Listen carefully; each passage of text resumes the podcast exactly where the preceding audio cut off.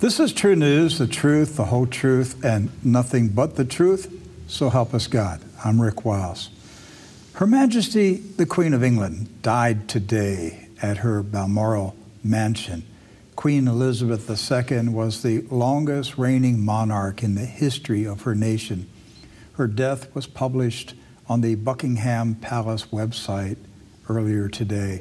Her eldest son is now king, having acceded to the throne immediately upon her death. He will reign as King Charles III and will be formally proclaimed as the new sovereign tomorrow at St. James's Palace. Doc Burkhart is here with me to um, talk about this historic event.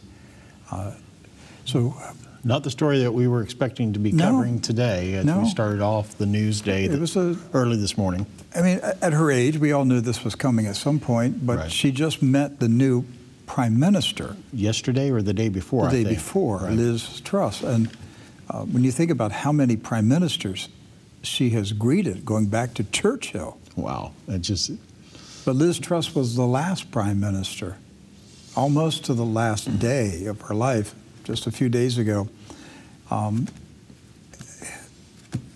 what I, for me, Doc, I think about that Elizabeth became Queen of England a year and a half before I was born. so So when, when I both was both of us, I mean, she's the only queen you know, of England that we've known, both of yeah, us. So, when, when when I was nursing on my mother, she was sitting on a throne. That's hard to comprehend. Yeah, she um, she came to the throne at the age of 25, and so she's lived a very very long life. And so, and I saw the video of her with Liz Truss the other uh, the other day. I Mm-hmm. just couldn't remember if it was yesterday or the day before. She looked, you know, like herself. I mean, she didn't seem Yeah, a spry 96 year old woman. Right. Uh, but uh, I think the same day she canceled an online meeting she was supposed Later to that participate. day, yes. So her something happened that day. Her health changed that day. Uh, it's one of those things. Where, so God kept her healthy and alive to meet the newest prime minister, and then immediately her health went into decline. Right. And basically, less than 48 hours later, she's she's left this world. Um, so Charles is now the king, Yes. King Charles III, and he will be formally uh, installed tomorrow as the king. Right. I have to admit, Doc, I, I, I will be fascinated by the, the ceremony. And, I, and I don't know enough about British uh, protocol to know if that takes place tomorrow or the formal ceremony uh, w- will be a week or two from now. Um, but there is so much history in in the ceremony. I- If you don't know what each thing means, you you miss it. Right. But you have to understand that in these uh, these rituals, these formal ceremonies installing a monarch, every single thing that is said and done Has meaning, Has has, meaning. history, has Yes. tradition tied with it, and so And so, uh, uh, you know, you and I will both be watching to see if Charles is installed on the Destiny Stone. right. That's so we could do a whole show just on the just on the Destiny Destiny Stone. Destiny You- Stone, uh, also known as David's Stone, uh, links the throne of the King of England back to the uh, throne over Israel. And so, so. David's throne. And so, um, yeah, so so her family, uh, they they believe that they are descendants of King David. right.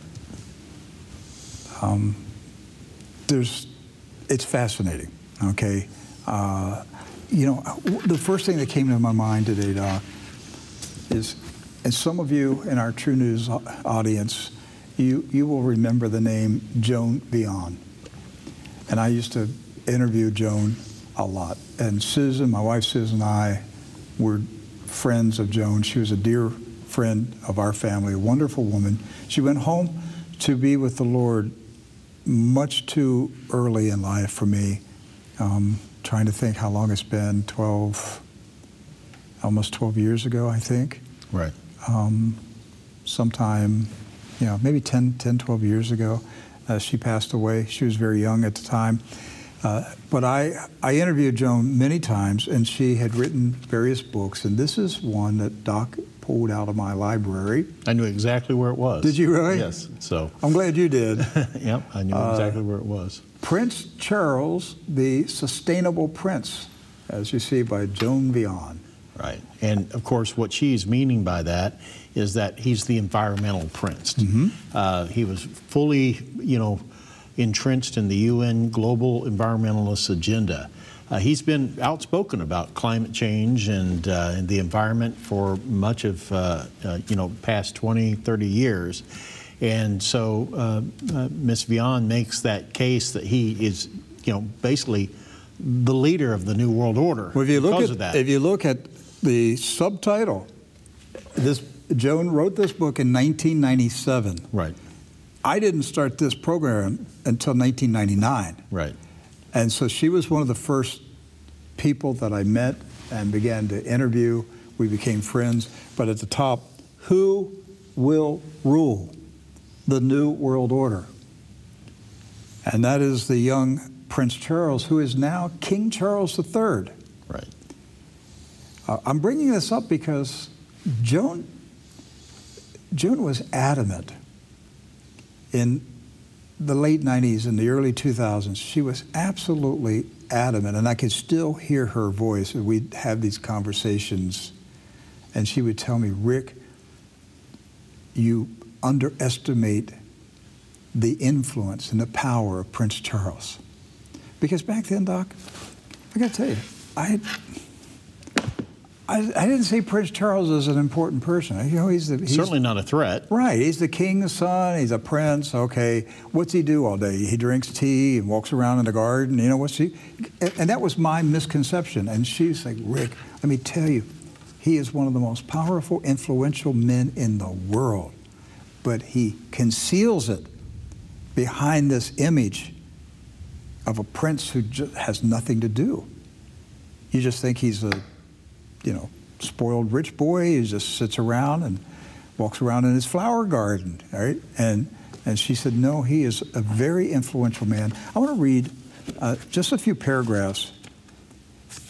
Because for those of you who are, are new to True News or you're younger, uh, I, I, want you to realize that this, this ministry, True News, that we have been covering these stories Right. This isn't new to us. For 24 all. years.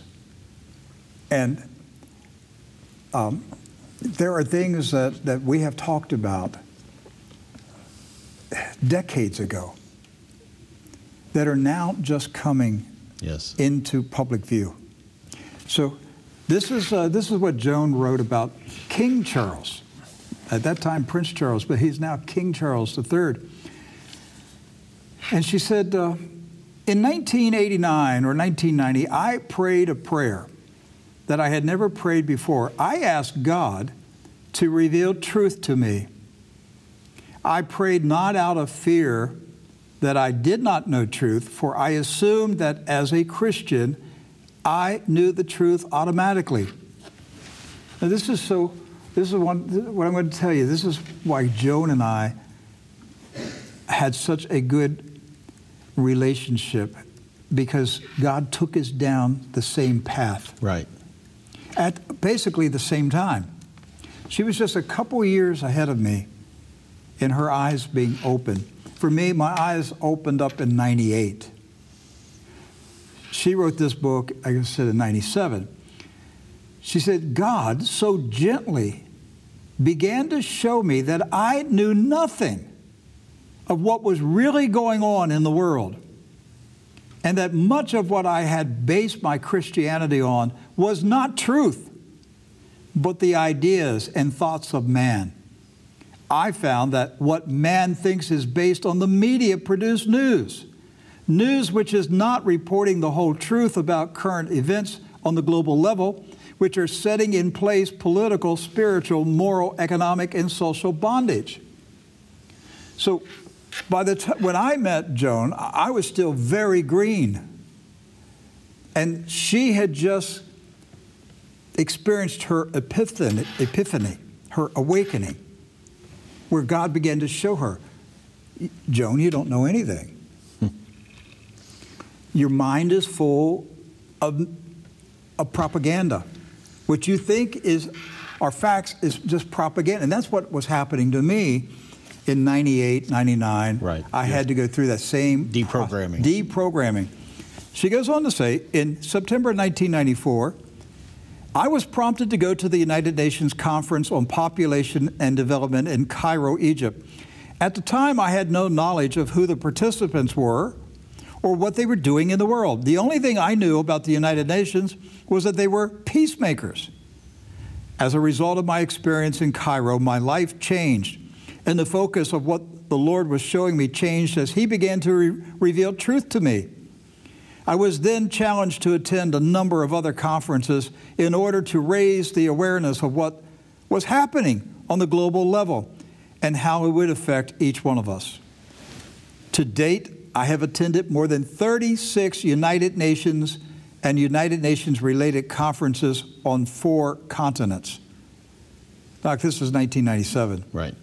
You and I have gone to a handful of conferences. By 97, she had gone to 36. Right. And she continued to go to them throughout the 2000s as well. And she paid her own way. right. She had a business. She was a financial consultant. She paid her way to all these conferences. She goes on to say these conferences have dealt with social, environmental, and economic issues as they are part of the greater picture of world government. Now, listen to this. This is what's important. This is what I want you to hear. The foundational philosophy cementing each of these areas into one is sustainable development, which is a merger of capitalism and communism. Our form of government is being replaced by a parallel form of government called public private partnerships Yes. which is a marriage between businesses and governments, otherwise known as fascism. the implementation of sustainable development, which is taking place on all levels of government, coupled with public private partnerships, will lead to a complete loss of private property rights and our constitutional freedoms. Has it happened? Are we there yet? Pretty close, aren't we? Right. One more line. I have tried to show through the activities of Prince Charles how he is changing the world. Basically, the equation to the global level is this St- sustainable development, meaning communism and capitalism, equals governance, equals public private partnership, equals one world government. Yes. Joan saw it. In the mid to late 90s, she saw it, she understood. And what she was trying to get across into my thick head back then was Rick, it's Prince Charles. He's the one who's leading this, this new fascist movement, sustainable development, that will take away private property rights that will bring about a one world government. I, I can hear Joan saying, You've got to keep your eyes on Prince Charles. And Doc, I'm telling you, I, I just like, I, I couldn't take him seriously. I just couldn't take him seriously. I was like, Come on, somebody else, not Prince Charles. And, and Joan and I would have these conversations in private, and she's like, I'm telling you, Rick, it's Prince Charles. He's the man.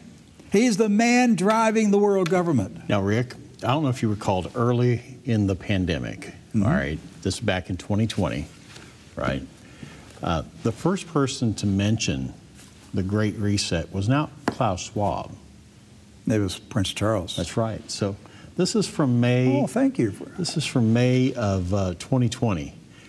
Now, this is the first time that this Great Reset concept ha was released out there in the world. It, it was took, May 20, May, right.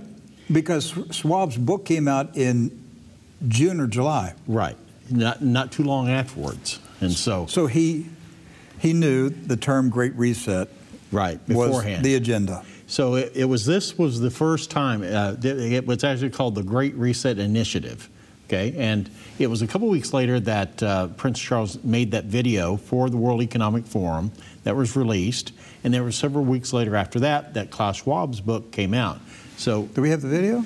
I, I don't have the video yet. I'm looking for it right okay, now. Okay, do you so, remember the video also at the there was a conference where he spoke? Right. And he talked about the Great Reset. The Great Reset. Yes. Well, I know we have same that time, same time period, and okay. so we're searching for it right now. Yeah, we'll get it. So, if we don't get it today, we'll get it tomorrow. But what Joan was saying about the sustainable prince, or the you know the climate prince, if you will, mm -hmm. the climate king, uh, he was one. Of, he's been on board this whole time in order for this merger of business and government into this global change of new leadership that's going to take place. Well, and they used COVID yes. to help bring that about. Joan would say not only was he on board, he was in charge. He was the chairman of the board. He's the man who drove it. That all the stuff we've heard for decades about sustainable development, this was the agenda of the man who is now King Charles III. Now, you know, there's some people that argued, made the proposition that he's the Antichrist. And, and I interviewed those people years ago, and um, I have no idea. You know, I'm, I'm not going to say he's the Antichrist. I have no idea. Um, but there were people that, that were firmly convinced that he had a a, very sinister role to play in the last days. Now, one thing which, which we will see tomorrow, he, he promised, uh, I want to say shortly after 9 11, 2001, that when he became king, he would not be the defender of the faith. Because every king every queen of England from the beginning of the nation was always crowned as the defender of the faith, the Christian faith. Charles said he would be the defender of faiths. Plural. Plural. All multiple, religions. Multiple faiths. So that will take place tomorrow, unless he changes his mind, but I don't think he's going to change his mind. I'm bringing this up because this this development today is really monumental. If he is the man of influence that Joan Veon said decades ago, then he is going to um, he's going to begin to show his hand. He's going to begin to really become a powerful influence on the world stage. Where in the, up until now, it's been behind the scenes. Well, and that the argument could be made there that he works better behind the scenes. Mm-hmm. It might be better for him to continue to remain behind the scenes, let William ascend the throne, and uh, Charles can continue to do what Charles has done for 50 plus years. Oh, that's a very interesting thought because many of us, including myself, I always assumed William was going to become the king and not Charles that's an interesting thought. That uh, are you are you saying he he may not he may step aside tomorrow? I'm just putting that thought out there. He is 73 years old. Okay, um, and there would be an argument to be made that maybe maybe he lives another 20 years. Maybe. Um, but, but, let's say the bets really are against that, maybe mm-hmm. 10 years. But that's 10 years. We'll be in these 80s. Yeah. Um, and there's an image to be projected out there for England as well. Right. Uh, do you want an old king an or old king. a young, vibrant king with a family uh, and children and a future for England? And with the two sons, William yes. and Harry, that family is very dysfunctional right now. Right. And this would be an opportunity to kind of bring that all back together to rebuild the monarch- monarchy, if you will. Um, I don't know. I, it was just a thought that kind of passed through my head there. Um, I think we have that video. Uh, it- well, I'll know if we have it ready or not here in just a moment. And so I think we found it. But Okay. uh, the the idea, though, Rick, is that Prince Charles has worked in the background, in the shadows, and has been able to do all these different things uh, without being front and center. Um, and in spite of uh, the tragic situation with Diana and everything, and everything that's been involved with that, um, you know, the uh, now is an opportunity to reset the monarchy too. Uh, and do you want to reset the monarchy with a 73 year old man or a young, vibrant king? And uh, Well, that would be a huge news story, wouldn't it? it would. And so, but Pr- the Prince Charles' role wouldn't change. No. He'd still be doing the same thing he's Yes, always done. Yes. And he might, in and he some might, way, he might cut a deal with his son. I'll be the real king, but you get to sit on the throne. Right. Um, and in some ways, he might actually be able to wield more power as the Shadow King than he would sitting on the throne. Mm-hmm. I mean, and he's he's yielding incredible power now without being on the throne. Yes. So, uh, just something to think about, something to consider there. So, uh, Do we have the video? I think we got it ready. Let's uh, see if we got it here. So, ladies and gentlemen, my plea today is for countries to come together to create the environment that enables every sector of industry to take the action required. We know this will take trillions, not billions of dollars. We also know that countries, many of whom are burdened by growing levels of debt, simply cannot afford to go green. Here we need a vast military style campaign to marshal the strength of the global private sector. With trillions at its disposal, far beyond global GDP, and with the greatest respect, beyond even the governments of the world's leaders, it offers the only real prospect of achieving fundamental economic transition.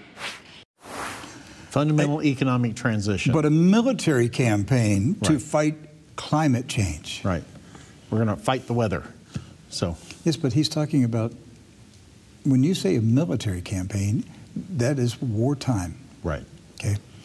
So what he was insinuating is that we're going to go into a state of war with everything that happens during war the loss of individual freedoms, the restrictions, the, the shortages, the, the rationing. We're, we're, going to go into a wartime mode to fight climate change. And what we have happening in Europe right now, including Great Britain, is they're basically going into climate lockdowns because of the Ukraine war. And, Essentially, that's what it, they're doing. it's a, isn't it? yes, they're climate lockdowns. It- they're really not even energy lockdowns; they're climate lockdowns. They're, they're prepping the We people. have What was that? I think they're getting another video ready for us here. so- all right. I didn't know where that voice came from. It's like, Charles. He's hearing us, and so, but these uh, these things are happening right now, and we're seeing the this is. We're not endorsing King Charles III Mm-hmm. by talking about this, but we are recognizing this is a, a historic, pivotal moment in time Yes. right now, where you see power being handed off to either uh, another generation or the next generation, but that there has always been a plan in place. I thought it was interesting that uh, they had a plan in place for when the Queen passes called Operation London Bridge, where they have a timeline of events that have to take place over the next uh, 30 days. Uh, so, for instance, uh, King Charles officially becomes king tomorrow, even though he is king because the Queen is dead. Uh, and then 10 days from now, there is a, uh, a, a funeral for Queen Elizabeth. And there are several things that happen each day of the 10 days. And then there's a coronation at some point uh, in the near future for the, corona- Charles. the coronation is where right. the, the pomp uh, and and that's where you know the destiny stone that's where all that is brought out doc at the coronation so that's weeks away uh, do we have another video What are we gonna look if, at? if they let me know if it's ready, uh, this is the one where Prince Charles talks about the Great, uh, um, Great Reset. So they're ready for that. This is from June 5th, 2020. This is just a couple weeks before he made the big announcement about the Great Reset Initiative, and he already had lead time on that from Klaus Schwab. Uh, so, but this is uh, uh, Prince Charles speaking uh, for the first time about the Great Reset. we have a golden opportunity to seize something good from this crisis. Its unprecedented shockwaves may well make people more receptive to big visions of change. Global crises like pandemics and climate change know no borders and highlight just how interdependent we are as one people sharing one planet. Over the past month or so, despite the ongoing crisis, I've been encouraged to see the growing calls for a green recovery. We, we need only look to the United Nations Secretary General, to the IMF, uh, the EU, the Petersburg Climate Dialogue, the Canadian government, the COP26 Universities Network, and business leaders around the world to see this. And as we move from rescue to recovery, Therefore, we have a unique but rapidly shrinking window of opportunity to learn lessons and reset ourselves on a more sustainable path. It is an opportunity we have never had before and may never have again. So we must use all the levers we have at our disposal, knowing that each and every one of us has a vital role to play. Everything I have tried to do and urge over the past 50 years has been done with our children and grandchildren in mind. So I can only encourage us all to think big and act now.